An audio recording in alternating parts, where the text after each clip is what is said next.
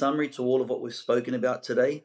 Uh, the Barnabas factor is leadership, raising leaders to go beyond the capacity of our own leadership and influences and abilities.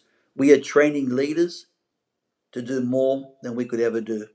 As Paul was mentored by Barnabas, uh, there came a day when Paul would be elevated uh, to be the apostle that would travel on four journeys, I believe it was.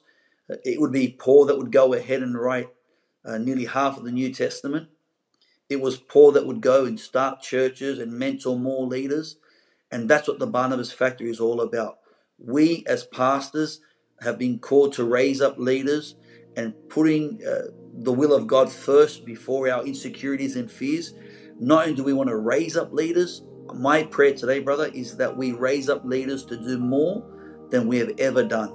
They can be more effective in the kingdom than we've ever been. This motivates me as a pastor. To be really honest with you, the Barnabas factor keeps me going because my prayer has always been God, give me men, give me women that will do more than I've ever done in the kingdom of God.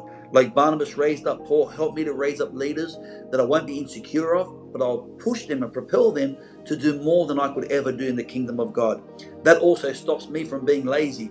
Because if that's my prayer, then I want to do more. I want to get out and start more works. I want to get out there, raise more leaders. Because if that's my prayer, then whatever I'm doing, and as, as, as I can do more, they will do more than that. And the kingdom of God will grow. We're going to conquer the Gold Coast, Australia, the ministry here. We're going to conquer our nation.